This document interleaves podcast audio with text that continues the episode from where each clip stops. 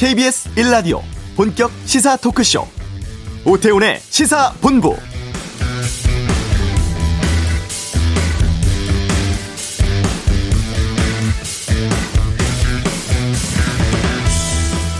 삼년전 오늘 기억하십니까? 현 정부의 한반도 프로세스가 본격적으로 시동을 건 4.27 판문점 남북 정상회담이 있던 날이죠.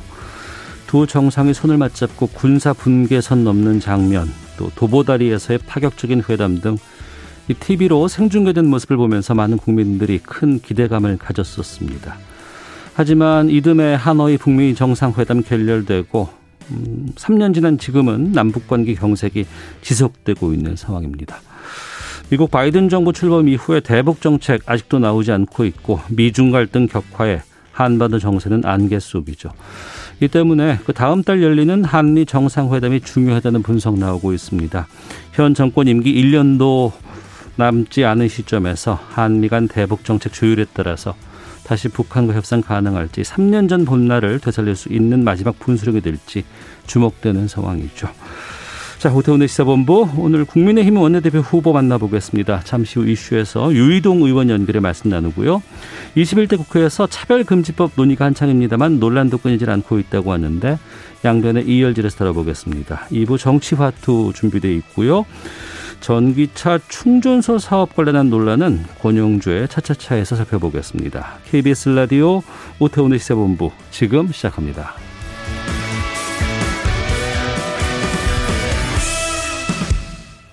네, 국민의힘 원내대표 경선이 이번 주 금요일에 있다고 하죠. 저희 시사본부에서 경선에 나선 후보들 차례로 인터뷰를 하고 있는데요. 오늘은 국민의힘 유이동 의원과 함께 말씀 나눠보겠습니다. 안녕하십니까? 네, 안녕하세요. 유이동입니다. 네, 원내대표 경선에 나서게 된 계기 또 왜 나서게 됐는지부터 좀 여쭙겠습니다. 예, 지금 시대가 요구하는 지향점에 당의 모습을 지향을 맞춰야 된다는 생각을 갖고 있습니다. 국민이 원하는 모습으로 당을 변화시켜야 한다는 생각을 갖고 있고요. 예.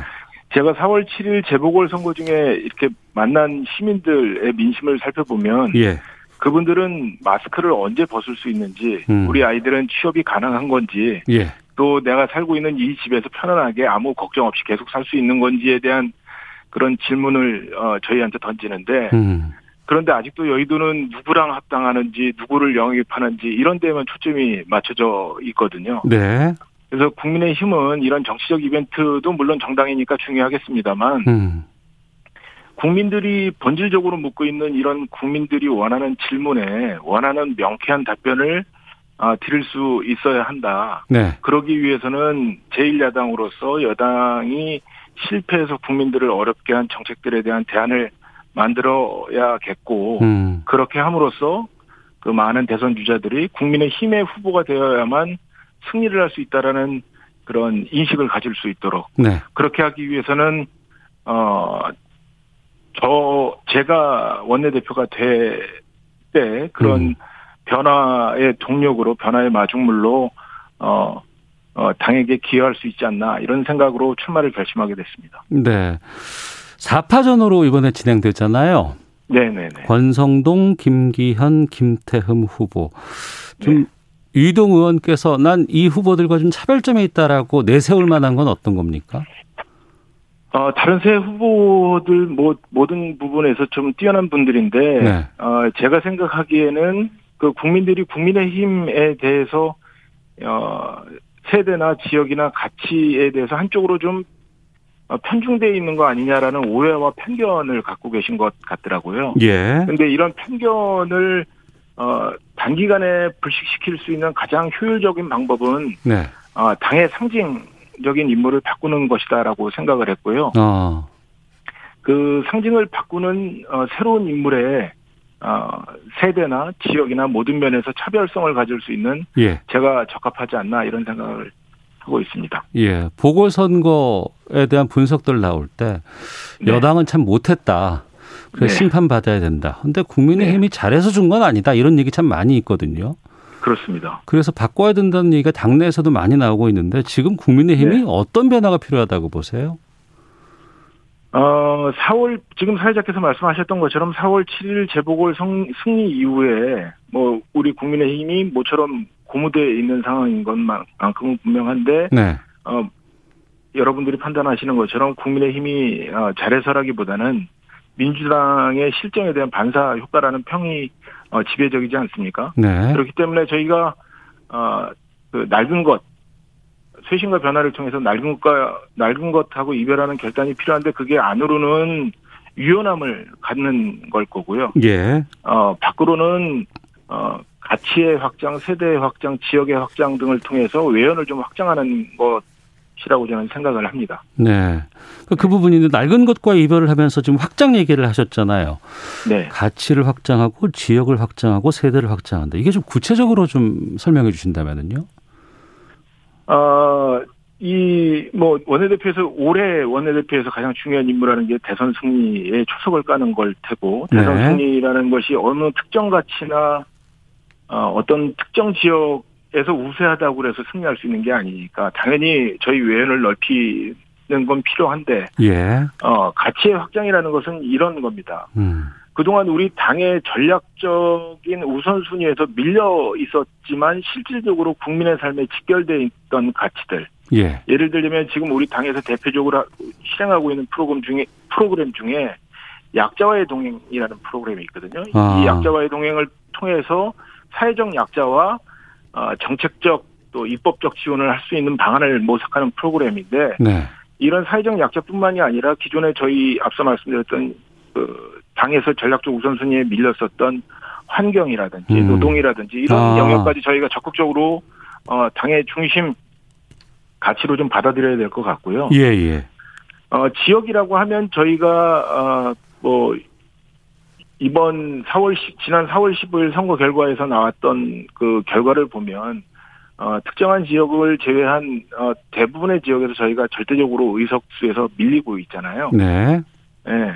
그런데 이 상태로는 국민의 마음을 대변하는 어, 제1야당으로서 역할을 하는 데는 상당히 어, 불편함이 많기 때문에 네, 네. 타 지역에서도 적극적으로 어, 국민의 신뢰를 회복할 수 있는 방안을 찾아야 되겠다는 생각이고 음.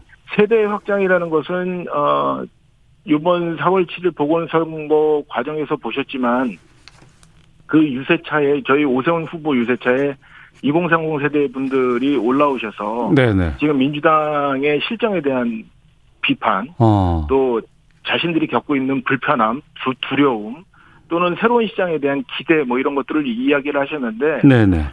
2030 세대의 특징이라는 것이 어 저희 세대에 비해서는 훨씬 더 다양성을 가지고 있고 독립적인 생각을 갖고 있기 때문에 예. 기존 기성인들의 기성 세대들의 어 해법 문제 해법을 가지고 그 사람들에게 일방적으로 제시해서는 그것이 항상 옳은 방법으로 통용되기가 어렵거든요. 네. 그래서 그 사람들 2030 세대의 이야기를 듣기 위해서는 음. 그때 유세차에 올랐던 그 행사들을 거기서 멈출 것이 아니라 어, 당 안으로 적극적으로 끌어들여서 그분들의 이야기를 듣고 그 이야기들 속을 관통하는 그 핵심적인 가치들을 끄집어내서 네. 그것을 입법적으로 정책적으로 어 저희가 발현해낼 때 구현해낼 때 어, 국민들의 신뢰를 좀 회복할 수 있지 않겠나 이런 생각을 갖고 있습니다. 네. 원내대표는 당내 의원들의 무기명 투표로 선출되는 것 아니겠습니까? 그렇습니다. 그렇기 때문에 이게 판세가 어떻게 돌아가는지는 정말 모른다라는 얘기들 참 많이 하고 나고 예, 특히나 예. 국민의힘 같은 경우에는 지금 초선 의원이 절반이 넘어요. 네. 그리고 초선 의원들의 주장이 상당히 좀 이전과는 다르게 어 다양한 뭐 요구들이 나오곤 있는데 초선 네. 의원들과 토론회도 가졌다고 들었습니다. 어떤 얘기들 네. 나누셨습니까? 아무래도 초선 의원님들은 상대적으로 그 재선 이상의 의원님들보다는 국회에서의 생활이 상대적으로 짧기 때문에 네. 국회 들어오시기 전에 갖고 계셨던 국회를 대한민국 정치를 바라보는 그 기본적인 생각들이 있으셨을 테고 네. 그 생각에 기준을 두고 봤을 때 미흡한 부분들이 많이 보였을 테고 그 미흡한 부분을 어, 어떻게 개혁하고 변화할 건가에 대한 주문들을 많이 하셨고요. 네. 우리 당의 초선 의원님들이 가진 전문성들이 매우 뛰어나거든요. 음. 그래서 그 전문성들을 기반으로 우리 당이 국민들의 사랑과 신뢰를 회복하는 어, 적극적인 그 에너지로 어, 쓰겠다 이런 이야기들을 주고받았습니다. 네. 지난주에 대정부 질문이 있었고 이 자리에서 네. 국민의힘의 중진 의원이 이명박 박근혜 전직 대통령에 대한 사면론을 제기를 했습니다. 탄핵 얘기도 나왔고 또 이번에 네. 당선된 어, 서울 부산시장이 대통령을 만난 자리에서도 이 얘기가 나왔거든요. 예. 이후에 많은 언론들이 아니 이거 다시 옛날로 돌아가는 거 아니냐라는 지적들이 나오곤 있는데 이 네. 부분은 어떻게 보고 계세요? 뭐 정당이라는 게 다양한 의견이 있는 곳이니까요. 예. 그렇지만 뭐 그런 의견들이 나오는 것을 당이라는 이름으로 저는 제재하는 것은 좀 비민주적인 것 같고 네. 그런 의견들이 자연스럽게 나올 수는 있지만 여기서 핵심적인 것은 음. 그 주장들이 우리 당의 핵심 주장이냐, 네네. 핵심 의견이냐, 그렇지 않고 그냥 개별적인 의견이냐가 아, 그 중요한 부분인 것 같은데요. 네. 어, 아무래도 어, 전직 두 대통령께서 정파적 이해 관계를 떠나서 그 수감되어 있다라는 것 자체는 국가적으로 뭐 이렇게 바람직한 일은 아니겠죠. 네. 그런 차원에서 그런 문제 제기를 하신 것 같은데 이 사면에 대한 권한은 전적으로 대통령께서 갖고 계신 권한이기 때문에 네. 어, 이것을 뭐 저희가 하자 말자라고 먼저 주장하는 것은 뭐 그렇게 큰 어, 의미는 없을 거고 그 주장 몇몇 분의 주장으로 인해서 저희 당이 과거로 돌아간다라고 음. 이야기 생각하시는 거는 조금 비약 아닐까 싶습니다. 아, 그렇군요. 네. 원내대표는 상대가 있는 자리 아니겠습니까? 맞습니다. 어, 여당과의 관계가 상당히 좀 중요합니다. 이번에 네. 보궐선거는 뭐 국민의힘이 이겼다고는 합니다만 지금 국회 상당수를 여당이 차지하고 있는 입장이고 또 대선도 맞습니다. 지금 앞두고 있는 상황에서 여당과의 관계는 어떻게 정리하실 거예요? 어, 그, 이, 지금 현재 국회의 의석 상황이 174대 101이라는 절대적인 그 수적인 차이가 있거든요. 네. 그래서 저는 이것을 기존의 방식대로 뭐 투쟁을 한다거나 뭐 음. 격렬하게 강대강으로 부딪히는 것은 어, 저희 당을 위해서도 바람직하지 않은 것 같고요. 예. 앞서서 말씀드렸던 것처럼 어, 민심의 어, 중심에 어떻게 우리가 설 수 있는가에 대한 고민을 해야 될 것 같고 음. 그 민심의 지지를 얻는다면 174대 101이라는 단순한 그런 의석 차를 충분히 극복할 수 있는 어, 수단이 될 것이다. 그것이 네. 그냥 강대강으로 우리가 목소리를 드높이고 격렬한 항의를 항의의 모습을 보인다 그래서 그 174대 101이라는 그, 그 열세를 극복하기는 어려울 것이다. 음. 그래서 저는 네. 어, 민심이 어디 있는지를 우리가 면밀히 살펴야 되고 거기에 맞는 어, 정책과 대안들을 내놓는 것이 이 지금 여야 관계를 어, 부족한 어, 여야 관계 속에서 부족한 우리의 힘을 보충할 수 있는 것이라고 생각을 하고 네. 제가 윤호중 원내 대표와 만나게 된다면 어 제가 그 여야 관계 속에서 먼저 확인할 것은 네. 정치를 복원할 의지가 있는지 국회에서 대화의 어, 장을 어, 열 수- 의지가 있는지를 좀 먼저 확인을 해볼 필요가 있겠다는 생각을 갖고 있습니다. 음. 만약에 원내대표가 되시면 가장 먼저 좀 처리해야 될 뭐 협상안은 어떤 걸 말씀하실까요?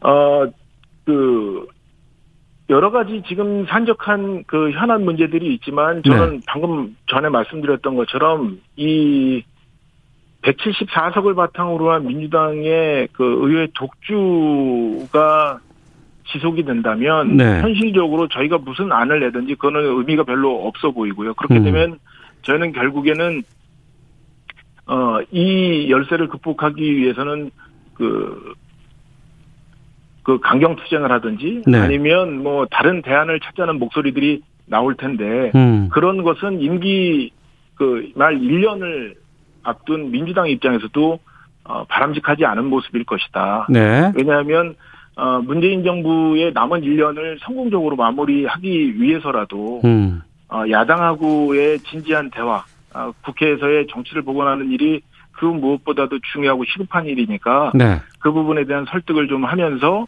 어, 그 정부가 안정적인 국정 마무리를 위해서 필요한 것들 음. 또 저희가 지금 어, 필요하다고 생각하는 것들을 찾아서 서로가 공통 분모를 찾아서 그 문제부터 해결을 하려고 합니다. 네.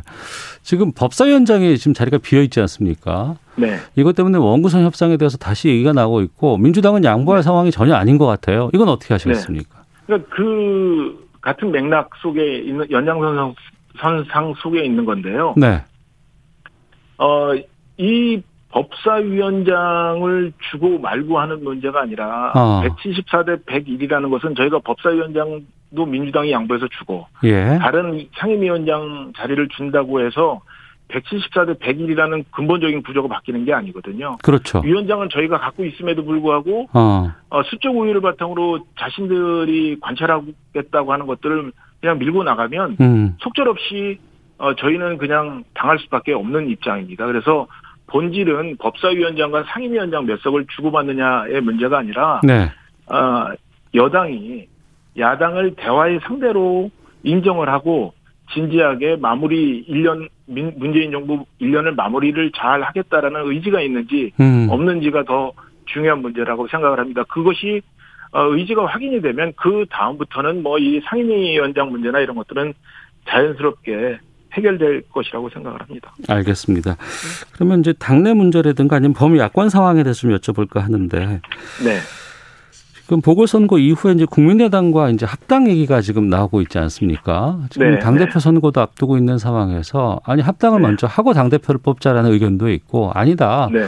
어, 우선 국민의힘 지도부를 다 구성하고 나서 그 이후에 해야 될 일이다라는 얘기도 나오는데 어느 쪽이십니까? 저는 지금 상황이 각 정치 세력들이 자신들이 중심이 돼서 어 그 반민주당의 동심원을 크게 그리기 위한 경쟁들을 하고 있는 상황이라고 생각을 해요. 네. 그러니까 뭐 국민의당은 국민의당대로 국민의힘은 국민의힘대로 또 그 당 밖에 있는 다른 분들은 다른 분들대로 각자 자식 자기 중심으로 원을 크게 그리려고 하는데 네. 그러다 보니까 그거를 뭐 저희가 두 뭐 합치자 말자 이런다고 그래서 그것이 결정될 문제는 아닌 것 같고 각 제 세력이 갖고 있는 입장에 따라서 시기나 방법은 어 정해질 거기 때문에 지금 뭐 먼저 통합하는 게 맞느냐 나중에 통합하느냐 하는 게 맞느냐를 논의하는 것은 무의미하다고 생각을 하고요. 네. 우리 당이 힘을 써야 할 곳은 음. 상황이 어떻게 되든지 모든 분들이 우리 당과 함께 하는 것이 가장 최선이다라는 생각을 갖게끔 우리 음? 당이 네. 매력을 회복하는 것이 어, 급선무다라고 생각을 합니다. 아, 국민의힘이 힘을 갖게 되면 다른 분들이 다 안으로 함께 모일 수 있다라고 생각하시네요.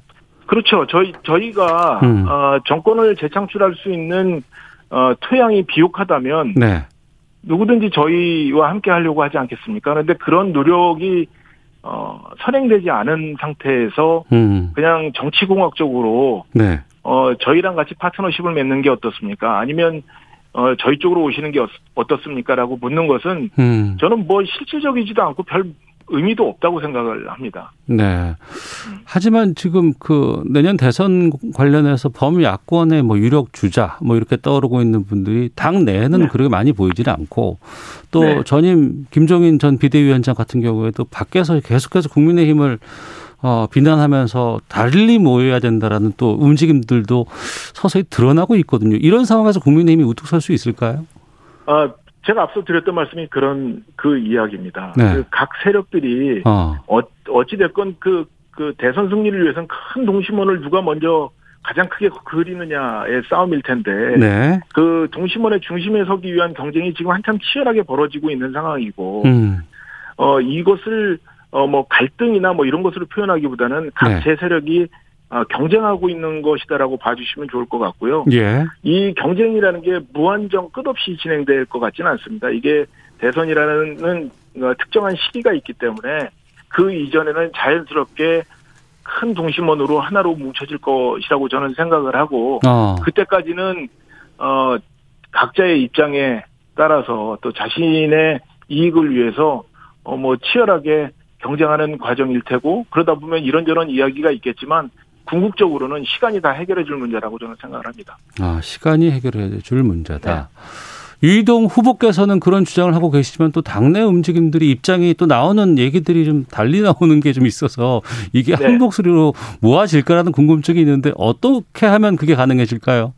아니 이게 뭐 제가 주장을 한다고 그래서 제, 제 뜻대로 가고 다른 분들이 주장한다고 해서 그대로 가는 것이 아니라 예. 이것은 자연스럽게 어 그 정치권에서 이루어지는 어 그 결론이 예정되는 그런 상황이기 때문에 음. 어 이것을 뭐 주장을 해서 이길 문제는 아닌 것 같고요. 예. 어 자연스럽게 어 이 큰 동심원을 그리는데 함께 할 거라고 생각을 하고 다만 네. 그 동심원을 크게 그릴 때 중심에 국민의 힘이 설 수 있도록 하는 방안에 대한 고민을 하는 것이 우리한테는 필요한 일이라고 생각을 하고요. 네. 저는 그 동심원의 국민의힘이 중심에 서기 위해서는 앞서 말씀드렸던 것처럼 우리가 변화와 쇄신을 이끌고 음. 국민들로부터 매력적인 정당, 기대와 희망을 두어도 되는 정당이라는 어, 모습으로 거듭나는 것이 필요하다라는 생각을 갖고 있는 겁니다. 알겠습니다. 좀그 말씀을 출사표로 좀 정리하도록 하겠습니다. 감사합니다. 예, 오늘 말씀 고맙습니다. 네, 감사합니다. 예, 지금까지 국민의힘 원내대표 경선에 나선 유이동 의원과 함께 했습니다. 자, 이어서 이 시각 교통 상황 살펴보고 돌아오겠습니다. 교통정보센터의 이승미 리포터입니다. 네, 이 시간대 오전 상황이 정리가 되는 편인데요. 사고나 작업으로 인한 정체가 계속되고 있어서 수도권 제일순환고속도로 판교에서 구리 방향으로 성남요금소에서 송파 쪽으로 5km 구간 사고 여파로 정체되고 있습니다. 반대 구리에서 판교 방향으로도 사고 여파로 남양주에서 상일까지 밀리고 있고요. 중부 내륙고속도로 창원 방향입니다. 문경세제 터널에서 사고 나서 3km 정체고 문경세제 나들목에서 진남 터널 쪽으로는 작업 여파를 받고 있고요. 양평 방향으로 충주나들목에서 용전 터널 사이 2km 구간도 작업으로 막힙니다. 호남고속도로 천안 방향으로는 태인나들목을 지나 금산사 나들목 쪽으로 2km 구간에서 작업 영향을 받고 있고 서울시나 강변북로 구리 방향으로 난지나들목에서 성산대교 사이 4차로에서 사고 처리하고 있습니다. 이후 원효대교부터는 반포대교까지 밀립니다. KBS 교통정보센터였습니다.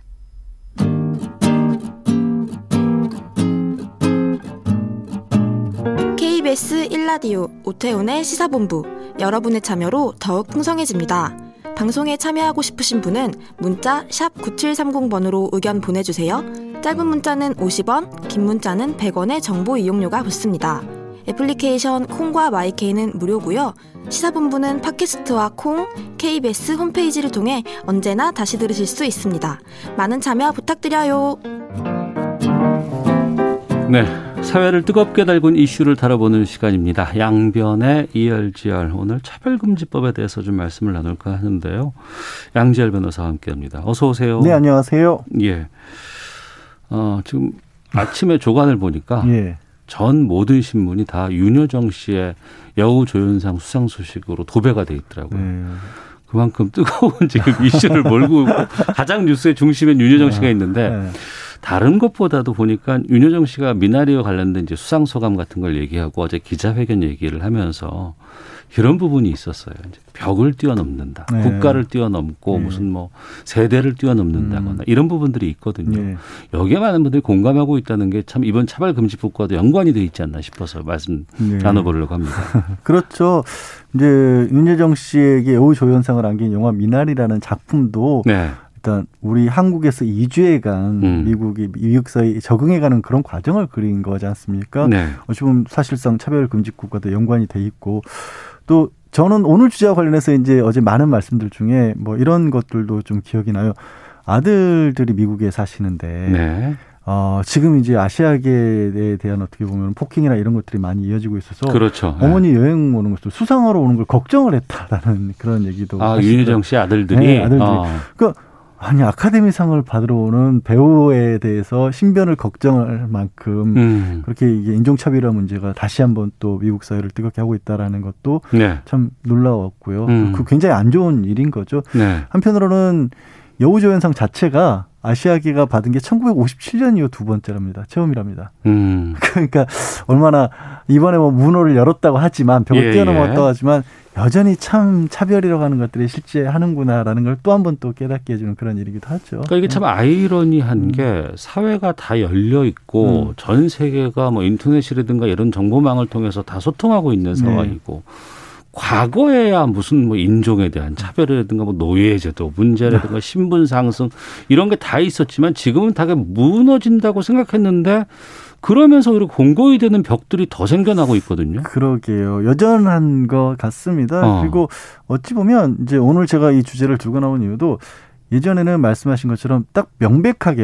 음. 차별이라고 하면 아, 뭐 성적 성차별, 네. 인종차별 이렇게 큰 차별들이 무- 주로 문제가 됐었죠. 여기서 음. 인종차별은 뭐 꼭 흑백만의 얘기는 아니고 네네. 뭐 유럽으로 따지면 국가들 민족들끼리도 굉장히 차별을 좀 많이 했었거든요. 음. 어, 많이들 이제 잘 모르시는 것 중에 하나가 미국의 초기 같은 경우에는 이탈리아 이민이라든가 아니면 아일랜드 이민들도 흑인들을 그러니까 흑 저 African American들을 부를 때 부르는 이름 굉장히 차별적인 이름 있잖아요. 네. 그 이름으로 불렀습니다. 같은 아. 백인들끼리도 백인들끼리도 백인들끼리도 굉장히 그게 차별이 심했었는데 그런 어떤 좀 큰 단위의 차별이었다면 최근에는 좀 더 세분화된 차별들 음. 뭐 종교가 됐든 성별이 됐든지 간에 어떤 성적 취향이 됐든지 간에 또 그리고 뭐 여러 가지 생활 형태 자체가 다양화됐지 않습니까? 네. 그래서 그 다양화된 생활에 근거를 둔 차별하지 않아야 될 것들도 차별하는 그런 일도 좀 있는 것 같습니다. 그러면 이걸 좀 단위를 좁혀서 우리나라의 좀 입장으로 네. 음. 좀 본다 그러면 우리 사회의 차별에 대한 음.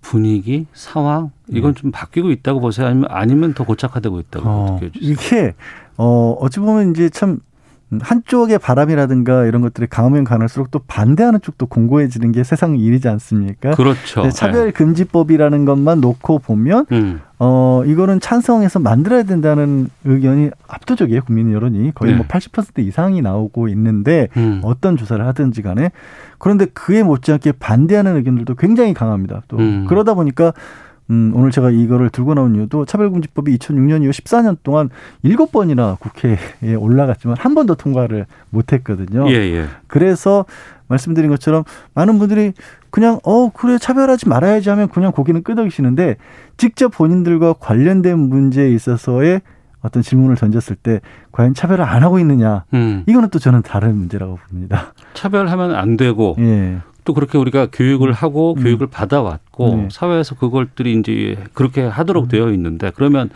차별을 금지하는 법 조항 같은 게 어떻게 돼 있어요? 지금 우리로 치면 뭐 고용평등에 남녀 고용평등에 관한 법률도 있고요. 어. 뭐 장애인 고용과 관련된 부분들도 있고 네. 있긴 있습니다만 네. 이런 식으로 어떤 개별 법령들이 있을 뿐이고요. 음. 어 그리고 이제 포괄적으로 어 이런 건 차별을 해서는 안 된다라고 종합해 놓은 법은 없는 거죠. 이게 무슨 의미냐면 저희가 보통 우리 법의 최상위법을 헌법이라고 하는데 네. 헌법에 보면 우리 신체의 자유를 보호해야 된다라는 그런 게 있기 때문에 그 신체의 자유를 보호해 주기 위해서 형법이라는 종합법이 있고요. 네. 형사법률과 관련해서 음. 그다음에 이제 뭐 재판과 관련된 부분들 뭐 특별법 뭐 특가법 뭐 각종 분야들이 있지 않습니까? 네, 네. 지금 차별과 관련된 분야들은 그런 각종 그 구체적인 사안들에 관한 몇 가지 법률들이 있는데 음. 말씀드린 헌법과 형법처럼 어떤 가장 큰 종합해서 차별을 금지하는 그런 포괄적인 법안은 없는 상황이거든요. 그래서 네. 그걸 한번 만들자라는 어. 겁니다. 근데 그게 14대 국회 때부터 지금까지 한 번도 통과가 안 돼 있고 지금 계속 멈춰 있는 거예요. 네, 그렇습니다. 2006년도 국가인권위에서 처음 얘기를 해서 2007년도 노무현 전 대통령 당시 국회에서 발의가 됐었는데 그 어. 이후에도 꾸준히 발의는 됐는데요. 예. 매번 뭐 직접적으로 선거를 앞두고 철회를 하는 경우들도 있었고요. 음. 이제 회기가 넘어가면서 그냥 자동 폐기되는 경우들도 있었고 그렇습니다. 그래서 법안은 사실 완성 형태예요. 네. 지금 일부 국회의원이 제시를 한 부분도 있고 국가인권위원회에서 만들어낸 안도 있지만 음. 크게 차이는 없어서 이제 차별에 관한 개념, 어떤 영역을 차별로 할 것이냐, 그리고 그렇게 차별을 했었을 때 어떤 조치를 취할 것이냐 이런 것들은 다 구체화돼 있는 상황입니다. 근데 구체화되어 있다고는 하는데 정작 보면 차별에 대해서 법 금지하는 법 만들어야지라는 건 다 공감해요. 네. 근데 세세하게 들어가서 네. 이 법안으로 차별 금지해야 됩니다라고 할 때 어 이건 안 되는데 이런 경우가 음. 많다면서요. 그러니까 음, 대표적인 게 이제 성소수자와 관련된 부분으로 성소수자 어, 관련해서. 예. 제가 말씀드린 그 차별의 21가지 종류의 차별을 얘기를 하고 있는데 대표적인 게 지역이라든가 뭐 피부색, 언어, 학력, 뭐 종교 예. 이런 것들은 다들 그냥 고개를 끄덕이는데 강경하게 반대하는 입장이 나오는 부분이 아무래도 이제 성적 지향과 관련된 부분들이 나오는 것으로 보이는데 어. 이거는 사실 이제 법의 영역이 아니라 사회학의 영역이긴 합니다만 예. 반대하시는 분들은 이걸 선택의 문제라고 보시는 것 같아요. 음. 어떤 말씀이냐면 장애를 가지고 태어나신 분들 입장에서는 그리고 장애가 선천적이 아니라 후천적이라도 그걸 원해서 가지신 분들은 없죠. 본인이 선택하는 경우는 아니잖아요. 피부색도 마찬가지고요. 뭐 네. 뭐 지역, 국가, 인종 다 내가 선택할 수 있는 건 아닌데 음.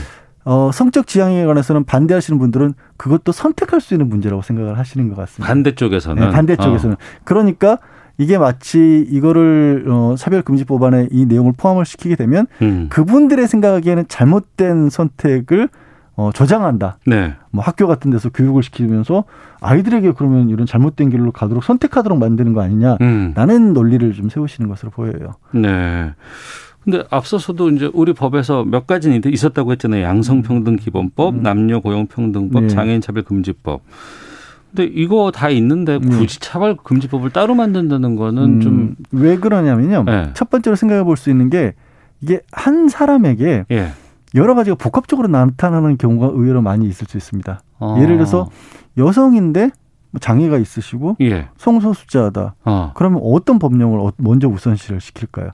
그런 식으로 하다가 빠져나갈 수도 있다라는 거죠. 어. 그리고 새로운 현상들이 자꾸만 나타나고 있는 거예요. 음. 최근에 이제 사회의 다변화 중에 하나가 대표적으로 1인 가족들도 많이 생기고 있고요. 그렇죠. 어, 그리고 또 비혼으로서 아이를 출산한 그런 경우도 있죠. 아, 예, 예. 예. 우리 뭐 어. 연예인들 유명한 음. 분 있죠.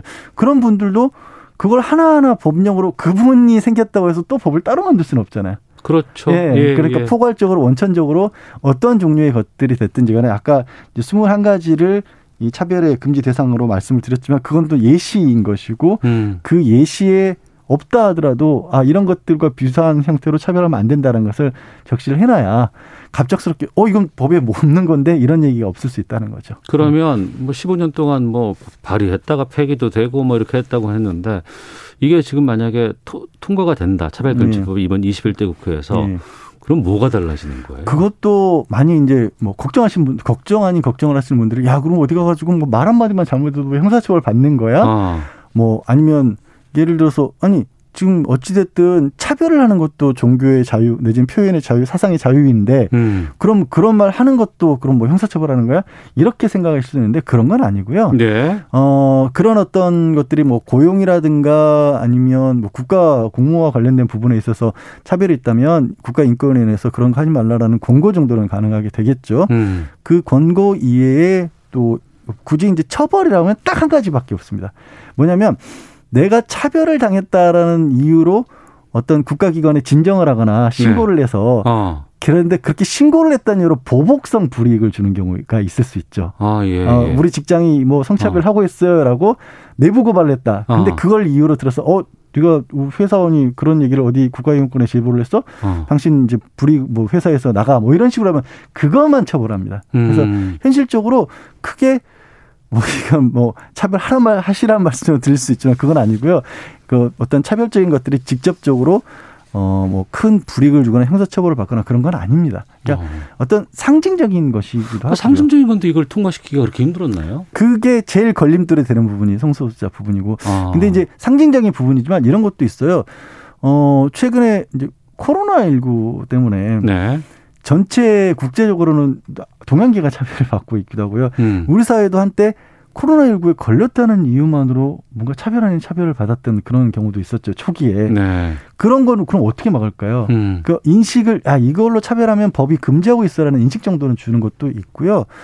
또 최근에도 한번 이제 코로나19가 급속도로 전파가 됐었을 때 외국인 근로자분들의 검사를 받도록 하는 게 되게 어려웠던 적이 있습니다. 예, 예, 예. 평소에 이분들이 어. 어, 이렇게 잡히면 어. 뭐, 뭐 뭐지 이제 이- 불법 체류자 불법 체류 이런 또, 것 때문에 예. 문제가 될 수 있다라는 것 때문에 안 나타났다가 그게 또 음. 급속도로 퍼졌던 적도 있거든요. 우리 그거 어, 문제 삼지 않겠다라고 했더니 검사를 받으셨거든요. 음. 그런 일들이 이 차별금지법이 있으면 사전적으로 막아질 수도 있다라는 거죠. 그러면 이 차별금지 법안이 지금 어느 정도 논의가 된 상태예요? 어, 법안은 발의가 다시 됐습니다. 예. 어, 정의당, 뭐 더불어민주당에서 또 발의를 같이 공동으로 발의를 해서 음. 어, 국회는 이제 상정을 하게 됐습니다. 그래서 음, 이 부분이 통과 거의 뭐 수정할 것도 없을 정도예요. 네. 뭐 14년을 가져왔기 때문에 음. 예, 그런 정도입니다. 아, 알겠습니다. 자, 오늘 차별금지법 진행 상황 좀 살펴봤습니다. 양지열 변호사와 함께했습니다. 고맙습니다. 네, 고맙습니다. 잠시 후 2부 정치와도 준비되어 있습니다. 여야 지도부 선출 상황, 원내 재구성 협상에 대한 현직 의원들의 입장 들어보겠습니다. 권영주의 차차차 자동차 충전 기업 관련된 논의 해 보겠습니다. 잠시 후 2부에서 뵙겠습니다.